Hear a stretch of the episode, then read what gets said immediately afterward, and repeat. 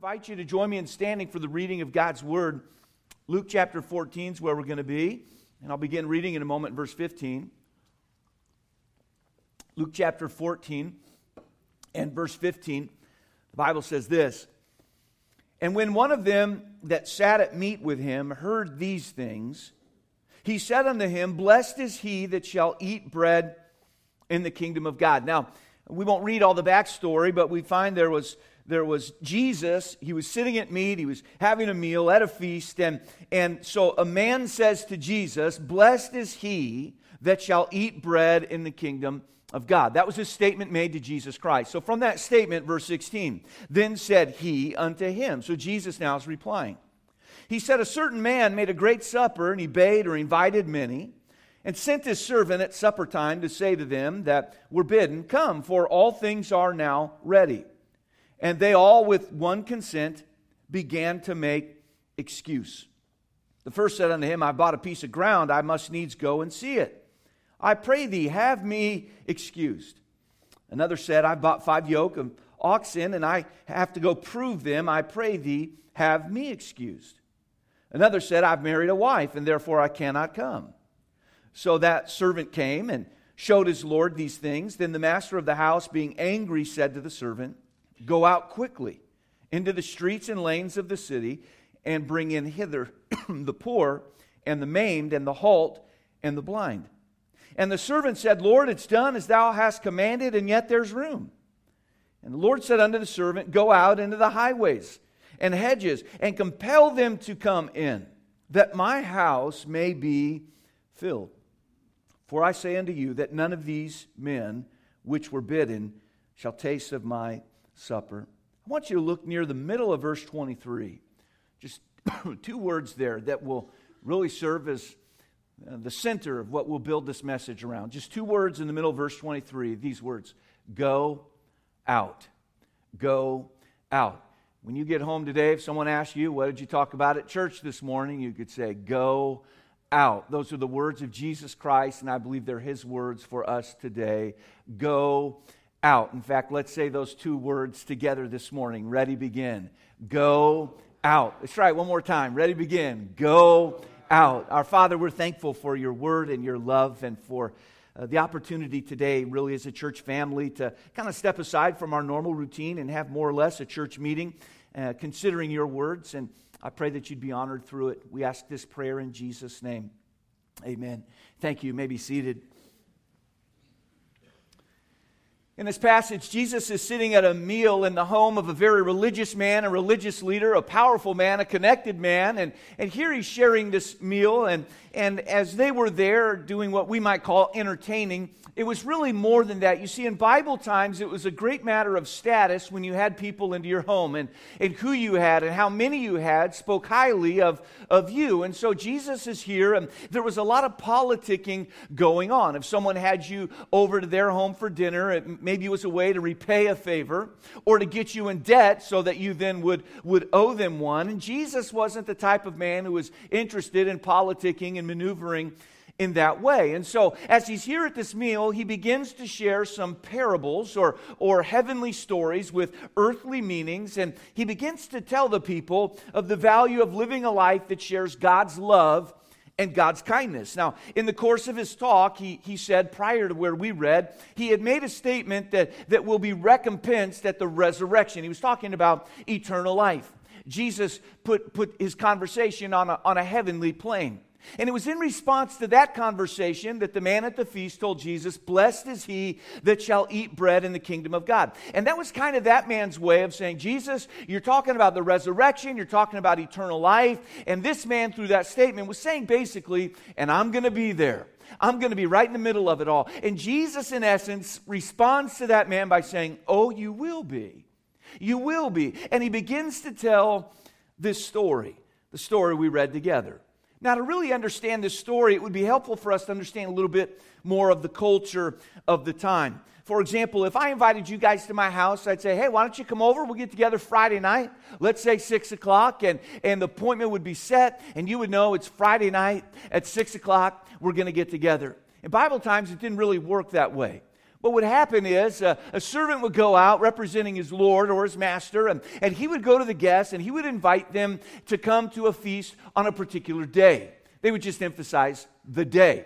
And, and people would respond, Yes, we'll come. And they were on the list. And, and then later we know that the servants would go back and, and uh, they would say, Hey, dinner's almost ready. Come now. You see, the feasts were so elaborate and they'd have to make so many preparations and, and all that was happening. So the, the, the master of the feast would prepare the meal. And when they were getting close, the servants would then go out and say, Hey, you said you were coming. Dinner's going to be on just a few minutes. We'll see you over there for dinner. So there wasn't really an appointment, there was just a day, and you would set your whole day aside for this, and you'd be called when the feast was to begin. But as the guests are informed, they had already agreed to come. As they're informed that the meal's just about ready, it's time to come over. One man said, You know, I can't make it today. I've got to go check on a piece of property. Now, I won't go into all the background, but buying a piece of property at this particular time in world history was a very elaborate process. And surely this man would have had other opportunities to go look at his land. Not to mention, this would have been afternoon, heading into evening time. It's not the best time to survey a piece of property as the sun is setting and things are, are getting dark. And so he made an excuse. Another man said, You know, I've just bought some oxen and I got to go check them out.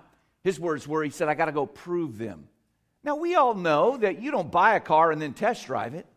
The test drive comes before the purchase. This man surely would have looked at those oxen prior to buying them, but, but he gives this story. And again, as the first man did, he, he gave an excuse. And then the final man said, and I'm quoting here, he said, I have married a wife, and therefore I cannot come. Now, of all the guys, he probably had the best excuse, huh? He said, My wife won't let me come. And, and that was his excuse. But again, in Bible times, the process of becoming married was was an elaborate, very long process. And, and surely this man would have known when he was invited to the feast if there would have been a conflict. And, and clearly he should have kept the commitment that he made.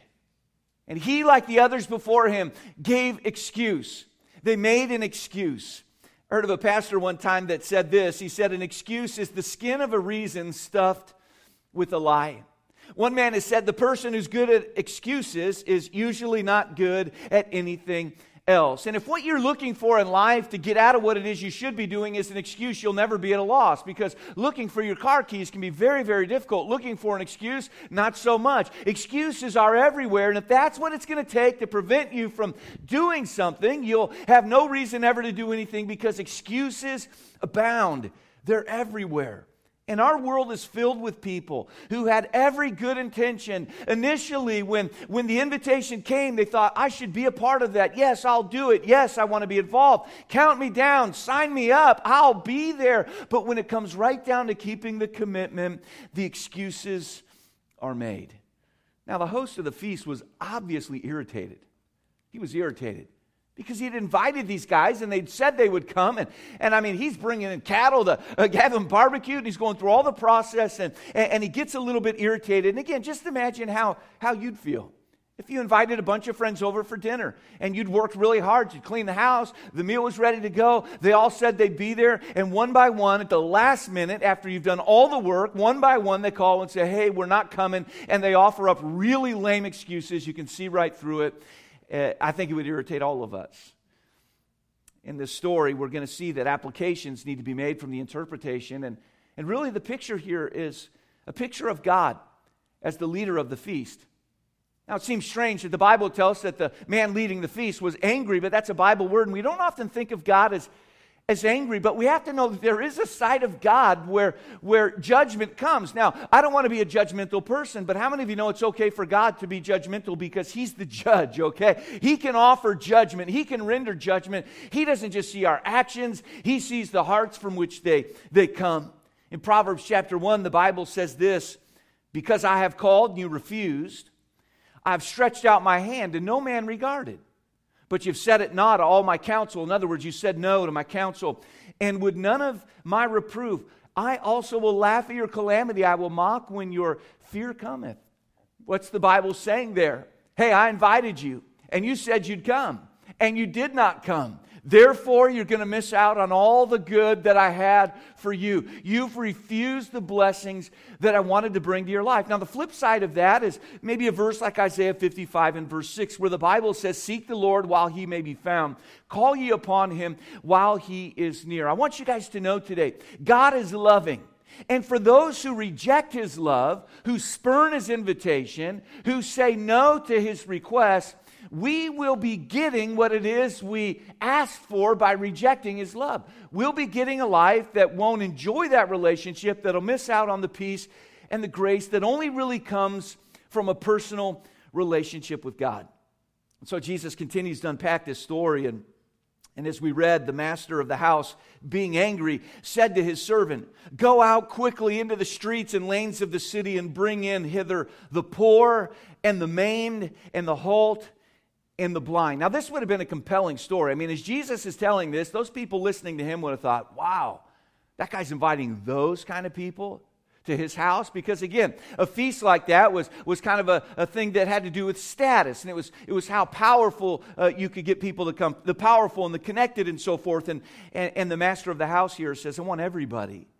Think of that.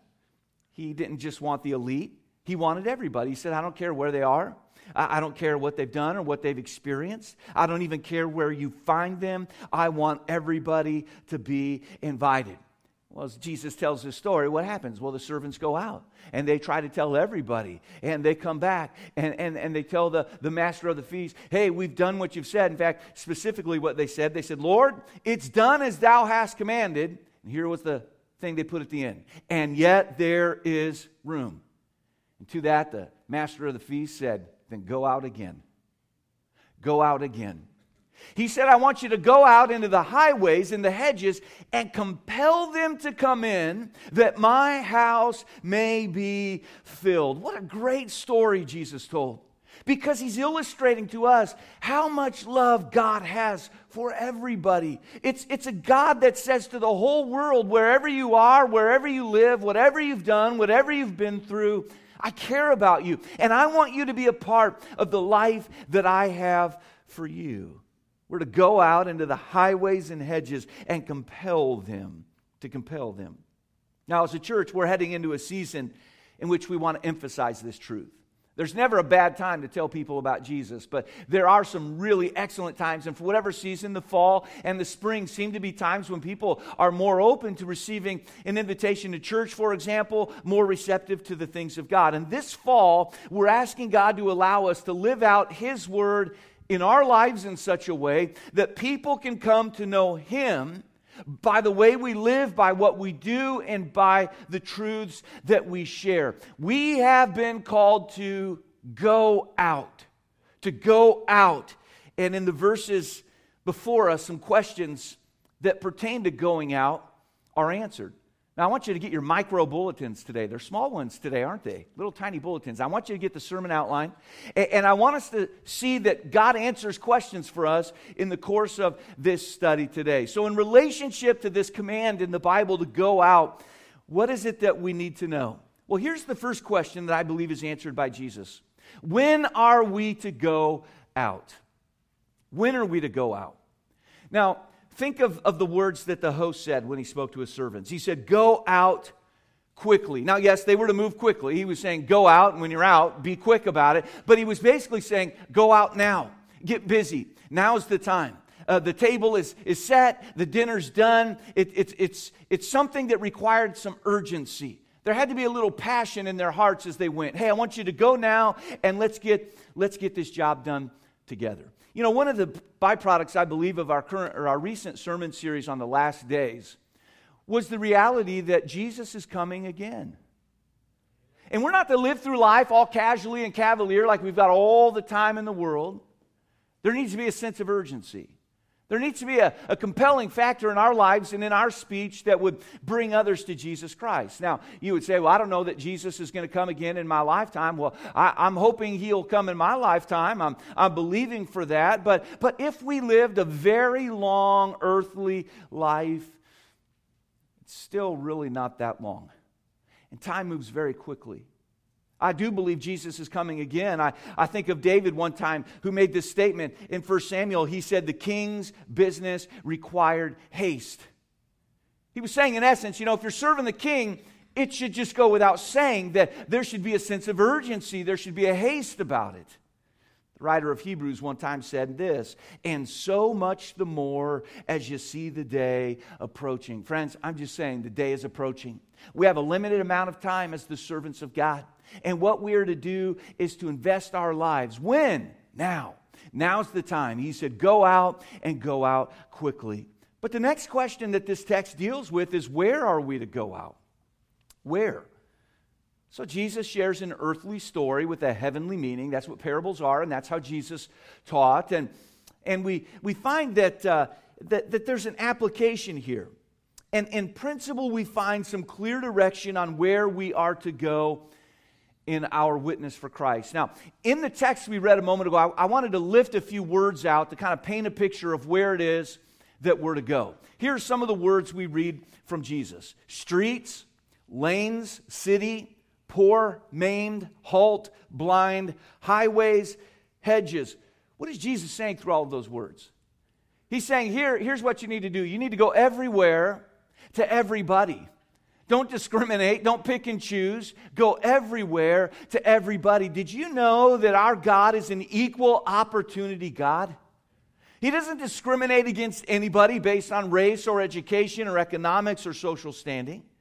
In fact, probably the most definitive verse in all of the Bible that deals with the love of God is John 3:16 where the Bible says for God so loved the world and the use of the word world in that verse isn't referring just to the planet and the trees and so forth. It's the people that live on this planet. God loves everybody. He doesn't pick and choose. He says, I want you to go out to everyone, to everyone.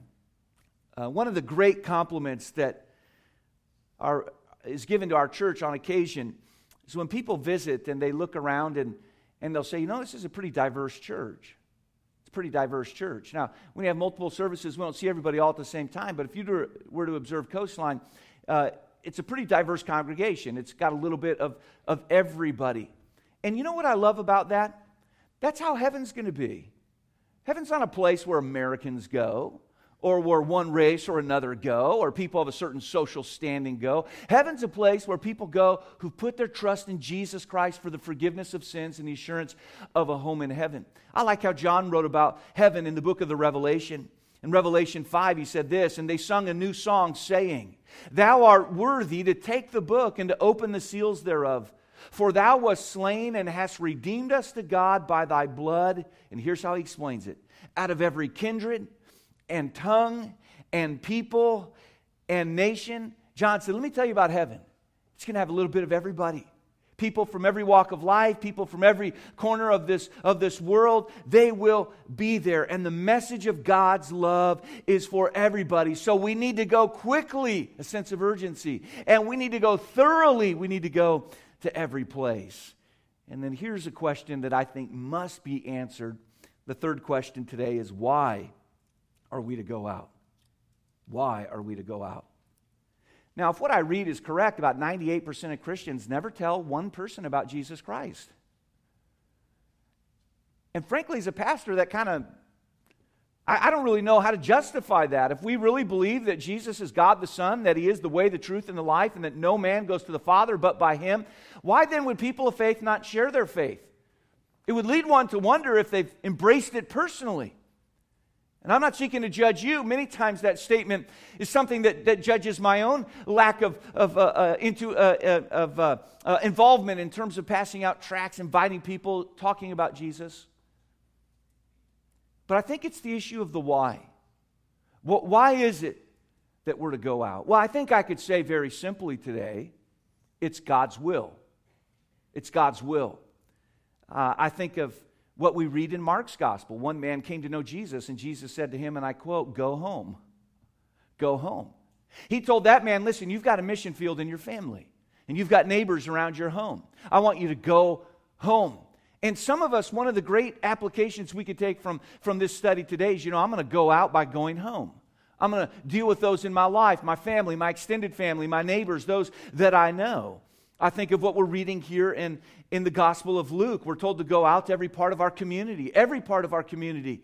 And then I think of the words in the Gospel of Mark in the end as Jesus gave the Great Commission and he said, Go ye into all the world. And the reality is that God has commanded this to be done because He loves everybody and He's prepared a place for people to be with Him forever. And He doesn't want them to fall into the excuse trap of those we read about a moment ago. So, yes, we're to go because it's God's will, but it's bigger than that. It's God's will because God loves people. And so He tells us, I want you to go out. That's, that's why I want you to go. I love that the, that the Lord says here that my house may be filled. May be filled. You know, we have a big God with lots of love, and He wants everybody to know about it. And frankly, there's something not right in the life of a Christian and in the life of a church when we can go through life and never go out of our way to tell another person about a Savior that lived and died and was buried and rose again because of his great love for them. We're to go out and tell people. In the 1800s, there was a preacher by the name of D.L. Moody. He had an amazing, amazing ministry. They say that more than one million people came to know Jesus through his preaching and teaching. He started a college in, in Chicago. It's still there today. It's called Moody Bible Institute. And, and this passage that I just read to you a moment ago was the passage that he preached from for his very last sermon.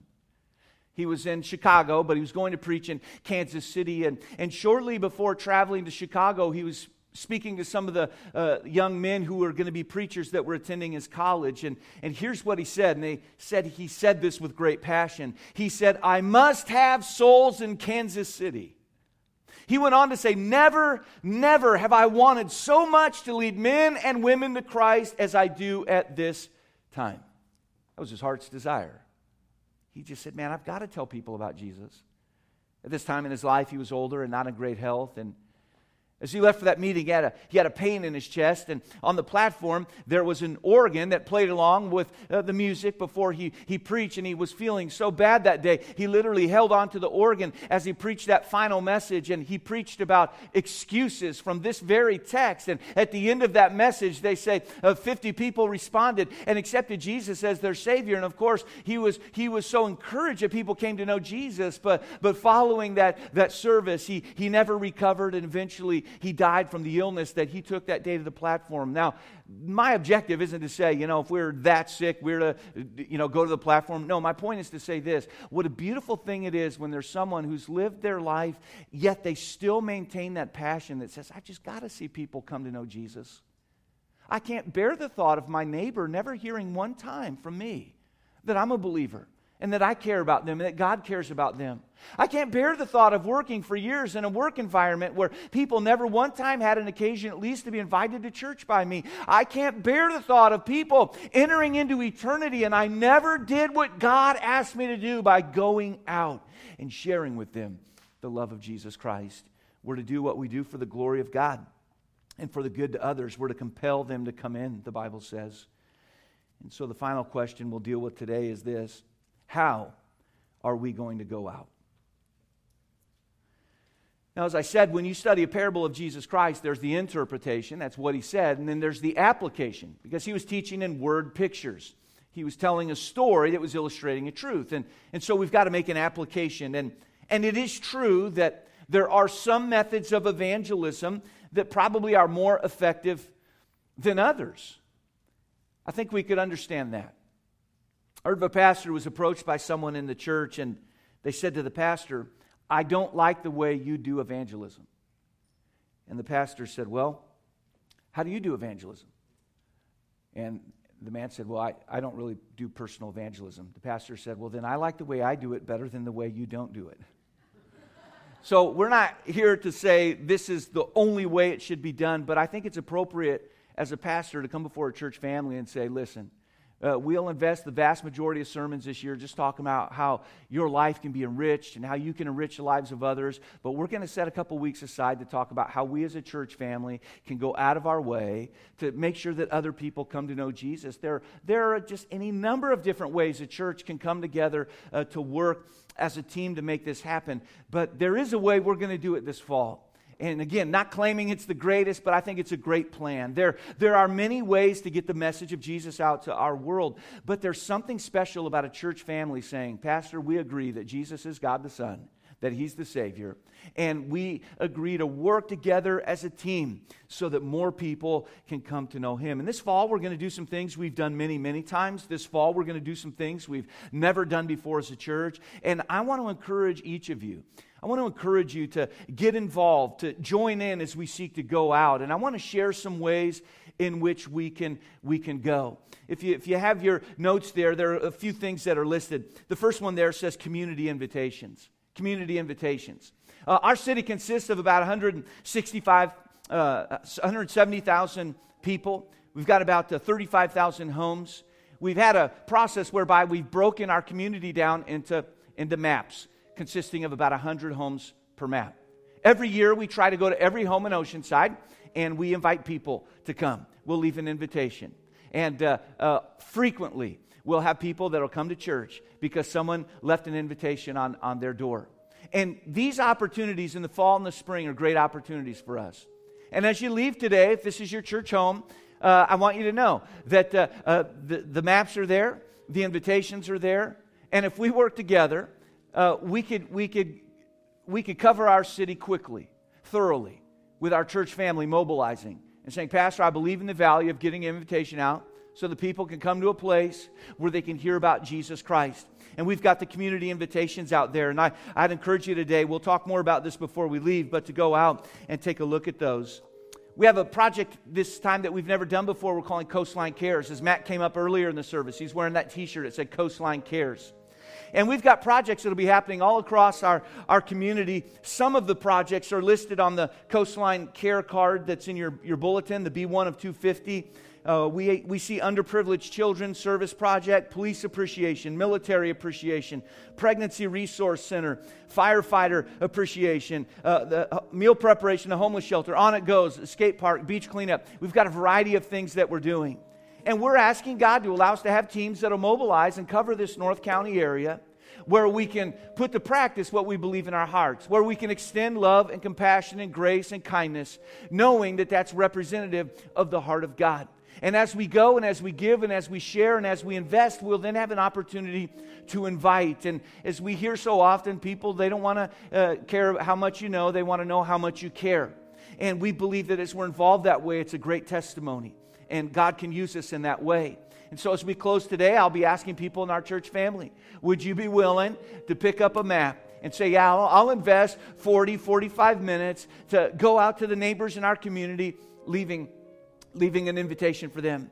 I'll be a part of one of these teams that will go out and minister to people in their needs. I'll go out of my way to share love and kindness with others. The third item mentioned here just says personal invitations.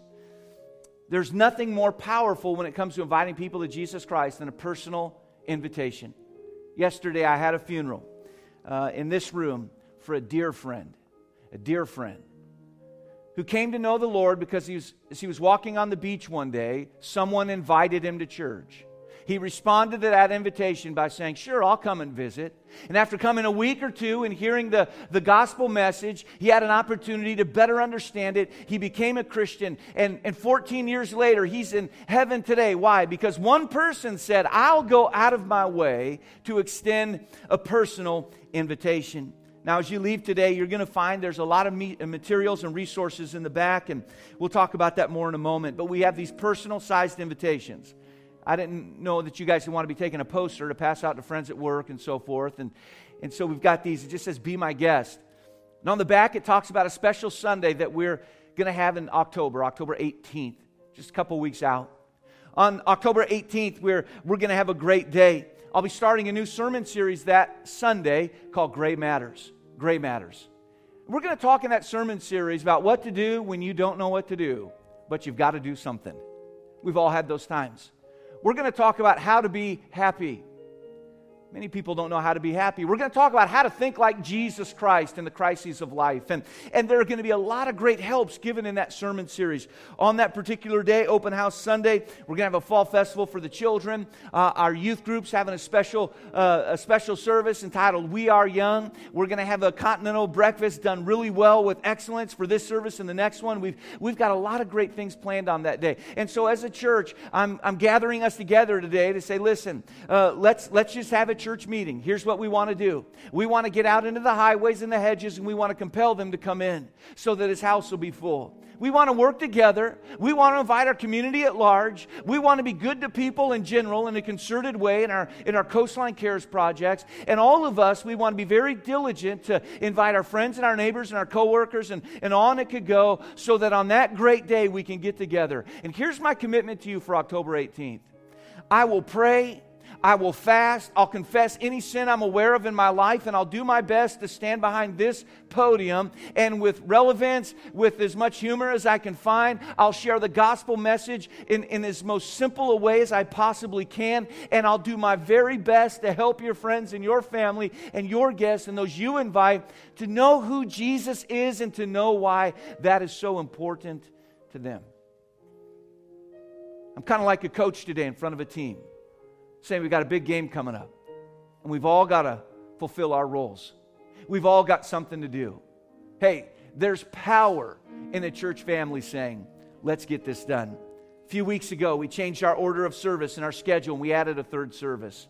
And I'm going to tell you what that's done. It's given us the capacity to grow by 30%.